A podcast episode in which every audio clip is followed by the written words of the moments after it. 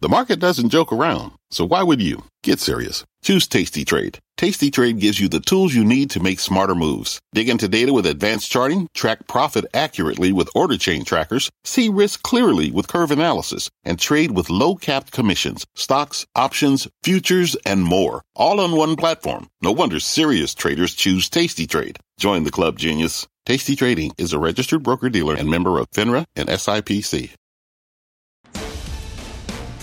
Live from the NASDAQ market site overlooking New York City's Times Square, this is Fast Money. I'm Melissa Lee. Tonight's trader lineup, Guy Adami, Steve Grasso, Jeff Mills, and Nadine Terman. Tonight on Fast, lighting up, hot stocks soaring in the last hour of trading as one Republican lawmaker makes a move towards decriminalization. We will get the details and the trade. Plus, DraftKings riding a roller coaster after its latest earnings report. Shares ending the day down 2.5%. But one trader says the market may be making the wrong bet, what they are seeing for the stock.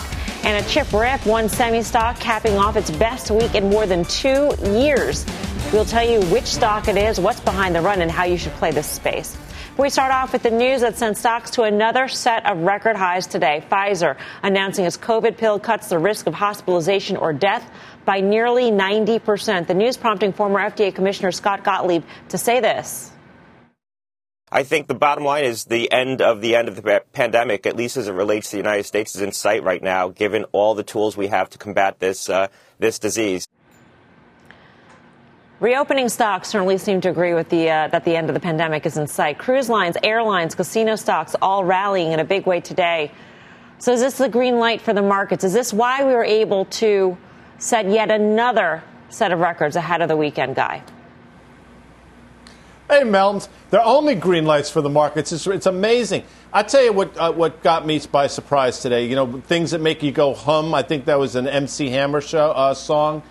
The fact that we had all the rhetoric out of the Fed this week, we had what was I thought a fantastic job numbers. Oh, by the way, uh, this news out of Pfizer. If you had told me that two days ago, I'd have said 10-year yield is going to be 175 at least, if not higher. Mm-hmm. And here we are trading down eight basis points to 145. So the way I look at this you buy the banks on weakness, specifically Citi, and you mentioned casinos. I just still think Las Vegas Sands is way too cheap here. So I think LVS has a lot of room to the upside. But the move in the bond market today, off of everything you just said and what we heard this week, is fascinating. To say that the 10 year yield would end the week at 147, Jeff Mills is, I think, a prediction that no one on this show would have made given all the events that were scheduled for this week. No, and, and considering the data that came out, and I think it's a little bit inconsistent with what we're seeing elsewhere. I do agree with Guy, though. I think in terms of the banks and some of the other reopenings that may be tied to the yield curve, you know, ultimately I think Powell gets renominated. I think him being in that seat then uh, continues to perpetuate some of the dovishness that, that he's had over the past number of months. And I think the short end of the curve comes down, the curve steepens, and that's a good thing. But we had jobs growth we're seeing consumer credit go up. So even as some of this fiscal stimulus fades, you're getting spending that is continuing. So demand from the consumer. If you just look in the market, for example, so discretionary versus staples on an equal weighted basis, continuing to make new highs. Small caps now breaking out of a nine month range. I mean, this is the market telling us that the economy is going to continue to grow. We're past this growth scare from the second and third quarter. And we saw some big moves in names today. They're going to benefit from that. We've had consumer spending on goods way above trend and services way below trend. So I think the Pfizer news, just along with the natural progression of the reopening, is going to be a good thing for those services to recover. So Live Nation, just as an example, um, this is a stock where supply is not an issue. You have twice as many artists that are going to tour in 2022 than they would before the pandemic. So when you talk about demand and, and supply not being to meet, be able to meet that, this is an industry where that is not a problem. So I think stocks like Live Nation, Expedia had good numbers. That's going to be the trade here for a little while. I've mentioned that I think there's a shot clock on that trade, but I don't think it's until you get into 2022. And kudos to Karen Finerman, who's been in that Live Nation trade for some time now. So, Nadine, what gives? Is the bond market right? Or is, is I mean, it doesn't make any sense. If we are really poised for this sort of rapid expansion and this continued growth, et cetera, et cetera, all everything coming up roses here, then why are we at 145? Well, sometimes what happens when things go up, they come down. So you had yields go up a bit, down a little bit. You had energy up, it softened a bit. But I look at that as an opportunity. You got some gifts. So heading in today, you saw implied volatility premium on crude oil. So look at the USO at over 47%. And when you look at that, what does it mean is people are buying protection. They're worried about it. So if you think the world's reopening, if you think Expedia is going to be hot and cruise lines and people are going to be going to Disney sites, you're going to want to own energy. And so you got a gift this morning coming into the day. Similar thing with treasuries. So when you see yields that low, that lets you short treasuries because you know they cannot stay that low if the economy is going to be heating up, which, you know, look at Live Nation, all the things we're talking about here, and a lot of the positive reports today, you're going to see long end creep back up. So I looked at it as a little bit more of a gift. So on a day when you'd be trimming things that popped, you also hopefully can find opportunities to add to the long side or the short side, and we found some of those today. So the translation that I come away with from what Nadine said is that the bond market is actually wrong. So, Steve Grasso, would you would you be in that camp as well? I, I, you could never say the market is wrong. Whenever you say uh, investors got this wrong or analysts got this wrong, you always are, are, are, sort of barking up the wrong tree. I think what the what the outcome that we've all seemed to uh, start to become familiar with is that positioning in the bond bond market has made it so that rates are going nowhere. So, what I mean by that is, guys, we're short treasuries. So they have to cover now. If they cover, then that puts a lid onto uh, the rate scene. But, uh, you know, this has been a problem for as long as uh, Chairman Powell has been in that seat. He was perplexed why there was no inflation. So we probably all shouldn't be so perplexed why they, we're more like Japan than we'd like to admit we are, and it's a global environment. So once, once China comes back on the scene, it's very hard to have any sort of inflation because we ship it back and forth overseas.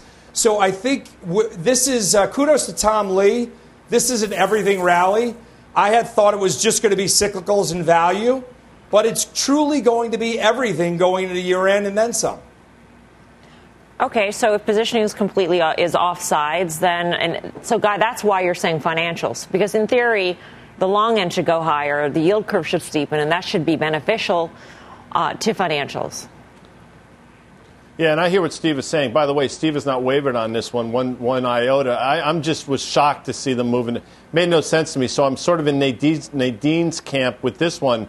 But the banks are just too cheap. And Citi, which is, listen, I've been wrong on Citi now for a while. I thought Citi would trade up the book. But when Citi trades down to this 85% or so ish of tangible book, you go back and look, it's historically been a level where you want to buy the stock. So, yes, to answer your question, I think banks on this sell off, off this bond move, uh, are very interesting. All right, we've got a news alert on Rivian's much anticipated IPO. The company just boosting its estimated price range to 72 to $74 a share. That is up from 57 to $62. The new range values the company at about $63 billion. Shares expected to start trading sometime next week. Remember, Amazon and Ford are major investors in this company. Amazon has already expressed major, some other major uh, holders have already expressed interest in increasing their stakes at IPO prices. Jeff Mills, what's your takeaway? This is going, I mean, it's beyond hot at this point to, to bump yourself up from that range. Yeah, there's no question about it. We talk about it constantly on the show, whether it's GM, Ford, Tesla. I mean, this is an area that's going to have tremendous growth. It's not slowing down anytime soon. So, any company that shows investors that they're going to be able to capitalize and be a player there uh, is going to do well and is going to gather attention. I think the question is what is the right valuation for companies that are at the very early stage here uh, in an industry where competition is obviously uh, very hot? So, I think that's a big question mark. You know, I don't know whether this is the right price or not. What I do know is that the growth opportunity is huge, and I think that's what investors are seeing right now. It's got built in orders, though, Nadine. I mean, unlike some other EV companies that have come to market, IPO'd, it's got an order book already and, and it's got the capital already for the manufacturing. I mean, is this a little different? I mean, how much of Tesla's valuation should it have? You know, it's. I think that's really hard to state. You know, instead, we prefer to look at things that are a little under the radar. So if people are in love with these companies, maybe go for Renault or you know folks like VW who might have had some supply issues in September, even some Japanese names again supply issues in September, but are strong on the EV front. Um, obviously, some labor challenges as well, but not getting those hot multiples because yes, market multiples can melt up, but we like a little bit more asymmetry in our returns and a protection on the downside. So we prefer to take a little bit different position in, in these auto and also auto related, like robotics and sensor type companies. Um, this is coming off a huge week, a monster week for Tesla, for NIO as well. I mean, it's been a torrid run, up 10% for Tesla, up 7% for NIO. So, what are we looking at here for Rivian? What is the source of funds, if there is, for Rivian? Guy, sorry. Oh, I'm, so, I'm sorry, Mel. I, I didn't know. Uh, the source of funds could be in the form of Tesla. Listen, you know, we thought Tesla collectively, we thought Tesla would trade up and that beat that all-time high in earnings. That happened. On that day, I thought it would do this back and fill back to the prior high of 900. I think, I still think that, by the way, although it's been wrong. But I think the source of funds could absolutely come from Tesla without question. But we have to mention Ford. Kudos to hashtag smooth, I think is coming on in a second, Karen, as well. But we've been talking about Ford for a while, just how cheap it was in terms of valuation and how $19 for a lot of different reasons made sense. And here we are. By the way, I still think Ford can go higher, especially off of this news. Uh, Steve, quickly. Yeah, so I don't think there has to be a source of funds. Plenty of people thought they missed Tesla, and those are the people that are going to buy this. And, and look, look at what Tesla spiked on with that Hertz report that they were going to have a 100,000 uh, order book.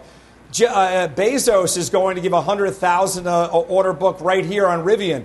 I actually sold stock to make room for this. I, I think it's fair to say, or not fair to say, my prediction is that this thing is trading over 100 on the first day of trading. All right. Meantime, let's take a look at some pot stocks. In the last hour of trading or so, they jumped in a big way. A Republican lawmaker making a move that could clear the way towards decriminalization. Our own Tim Seymour, aka hashtag smooth, joins us on the fast line with more. Tim, what's going on here?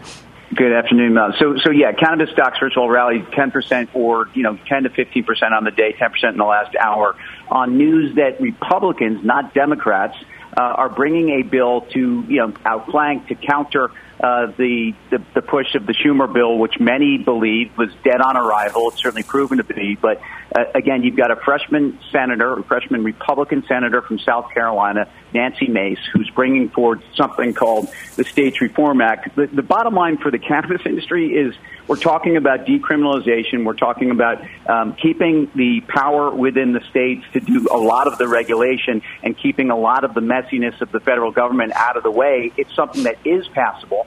It's something people didn't think was going to be passable in, in the short to medium term. And, and again, for uh, by the way, footnote to, to cannabis insider Brady Cobb, who's been on top of this and, and gave me a lot of this information. I, I just think, you know, this is an industry that we know uh, the growth is there, the demographics are there, the consumption trends are there, and it's and it's spring loaded. But but we reported two days ago, right, that, that the industry is under so much pressure because so many investors can't access this trade because of the federal restrictions. So again, the news today is that those federal restrictions may not be uh, as you know difficult to override in the short to medium term, and that the, the, political dynamics of Washington are also at work here. Republicans see an opportunity to steal a Democratic issue and bring a piece of legislation that would be game changing for the industry.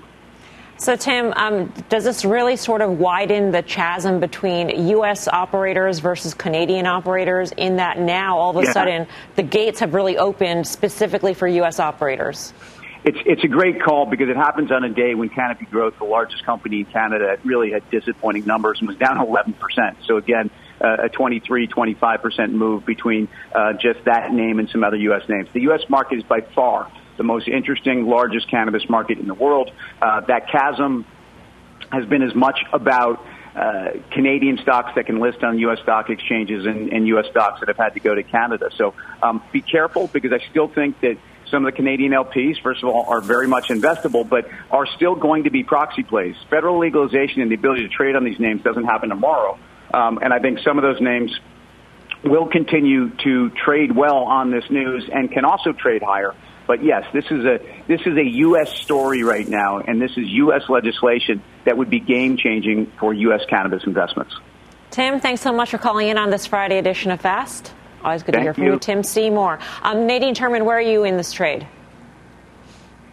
Well, we've owned some and been sticking with our guns, so we're supportive of Tim and all his knowledge on cannabis here. And it, the irony is just earlier this week, you know, a big bank said can't hold it, can't trade it, and then liquidity came out of a bunch of names. So you saw a lot of names trade down. So obviously, when people think liquidity can come back into names, and that's really what Tim's talking about, then you're going to see it pop. So not only just the legislation, but ability to have liquidity in names is so important. But right now, you're looking at multiples that are so cheap, it's ridiculous.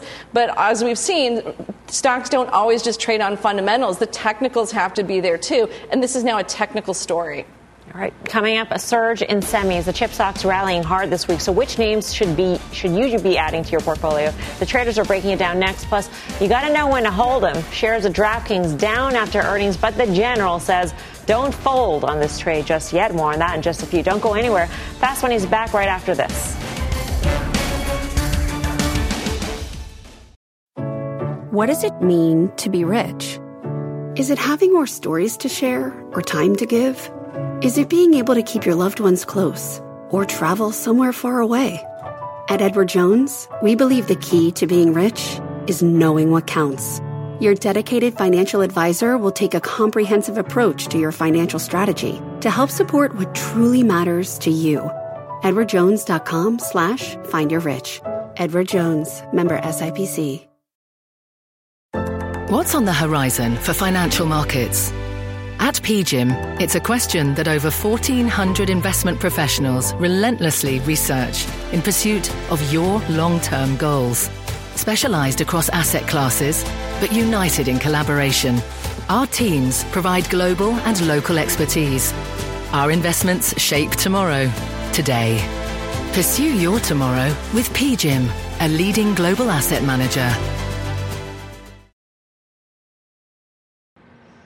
Welcome back to Fast Money. Qualcomm leading the semi stocks higher this week. The chip name rising almost 23% since Monday, posting its best week since April 2019. The move comes amid broad strength in the semi space. The SMH ETF rising more than 8% this week, its best week since February. What do you make of this astronomical run, Guy? Finally figured it out. I mean, Qualcomm couldn't get out of their own way for a long time, but if on the technicals that Nadine talked about, held 125 a couple times. We had pointed that out, and then all of a sudden the fundamentals are kicking in because that quarter was uh, ridiculous in a word, in a good way.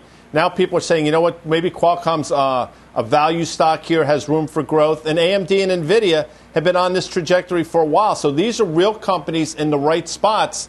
And to quote an old Allman Brothers album, which was a pretty lousy one by their standards, win, place, or show, I'm going to give you my win, place, or show. It's AMD, Qualcomm, Nvidia now in that order, given the moves. How's that? Well, I'll ask the general. How's that, Jeff Mills? Boy, I don't know if I can follow that. No, listen, I, I look at semis a little bit like I do biotech for a lot of investors. You know, I, I like spreading our chips around a little bit, so the SMH is a good play. Uh, you know, we try to look at uh, semis thematically. So think about EV exposure, analog devices, wireless connectivity, Skyworks, chip production, obviously Taiwan Semi, even KLA. But you know, I agree with Guy. So you look at Qualcomm. I do think it's a nice value play in the semi space. 15 times forward, even after the move, still pretty cheap. Leader in 5G, talking about pretty strong revenue growth in 2022. So that's all good. And we can't talk about chips or, or, anything related to the metaverse without mentioning it. And I think, you know, you look at a stock like NVIDIA, you know, not necessarily cheap, but Wells put out a note. They said the metaverse could lead to a $12 billion incremental market opportunity for NVIDIA in the next five years. So that's in combination with their Omniverse platform and then just the computing power needed for the future of the metaverse. So I think uh, there's a lot of upside there. And just an interesting note NVIDIA is starting to become uh, a commonly mentioned name on Wall Street Bet, so something to keep an eye out for. Oh, that's an interesting little tidbit. Grasso, uh, do you like NVIDIA as much as Jeff does? Yeah, so- I, I, I loved NVIDIA since the day we, we, we uttered the symbol on air. And for me, it's, it's I, I always think they're going to make out in this with autonomous drive, with the connected home, with, with even the connected car. But if you look at NVIDIA on an RSI relative strength index, obviously we, I'm telling you the obvious, it's overbought. It's registering at about an 88 or so, and overbought is 70 or above. So is AMD, and so is Qualcomm. I was positive on Qualcomm as a catch up trade going into earnings. I think you have to sell this spike higher. If I had a bet on one right now, I'm going to give you the boring name Intel. Intel, I think, could rally 10 to 15% quickly, and the other ones will flatten out. Coming up, shares of DraftKings dropping on the back of earnings this morning, but one of our traders says the market is getting it all wrong. He will break it down next. And later, on a very special options action, Guy is getting in on the fun, laying out his take on a stock he says should rule them all. But what do the OA guys think? You're watching Fast Money live from the NASDAQ market site in Times Square. Back right after this.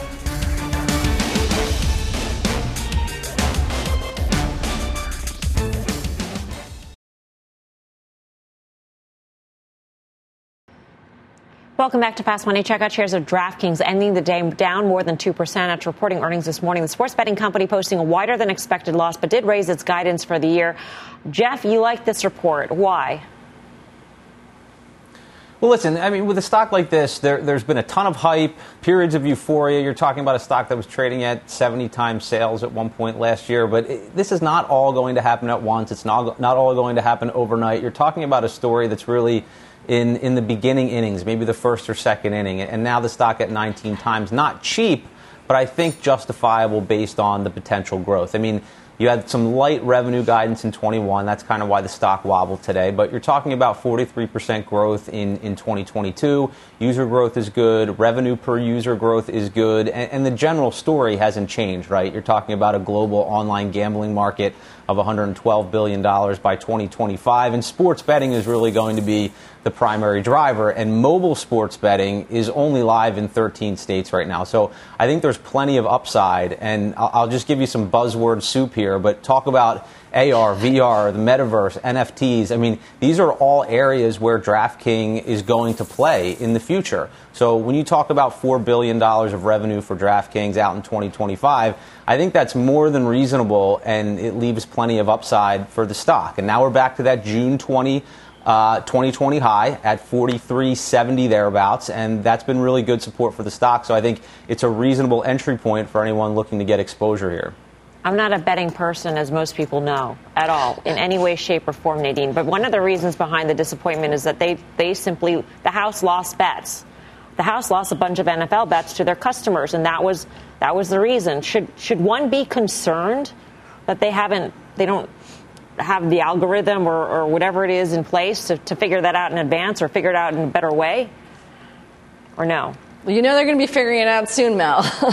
Um, but I think, you know, that's one part of the story. Also, people are looking for, as this business scales, they want to see greater profitability. There were also some issues around Dave Portnoy. And so, you know, taking all of that into consideration, I do believe, from a technical standpoint, this is oversold. So it's not to say fundamentally, therefore, you have to throw this out. I, you know, I disagree with that. But there's some challenges here. So it's a bit of a prove me now and show what they can do, obviously, from the algorithm, mm-hmm. from the margins, from scaling.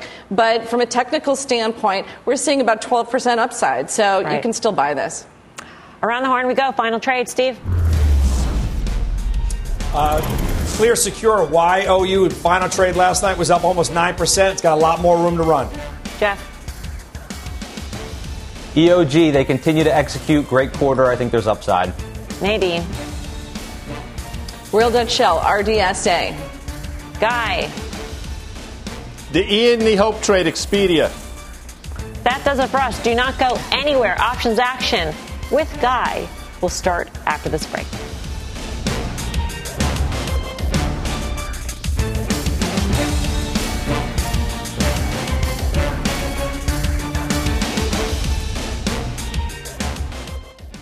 At KPMG, we make the difference. It's not just something we say, it's what we do. Our professionals believe in the value of collaboration and the power of technology. We work closely with clients to uncover insights that illuminate opportunity, develop bold solutions that innovate industries, and create better outcomes driven by data. Brighter insights, bolder solutions, better outcomes. It's how our people make the difference, driving growth and value for our clients. KPMG, make the difference.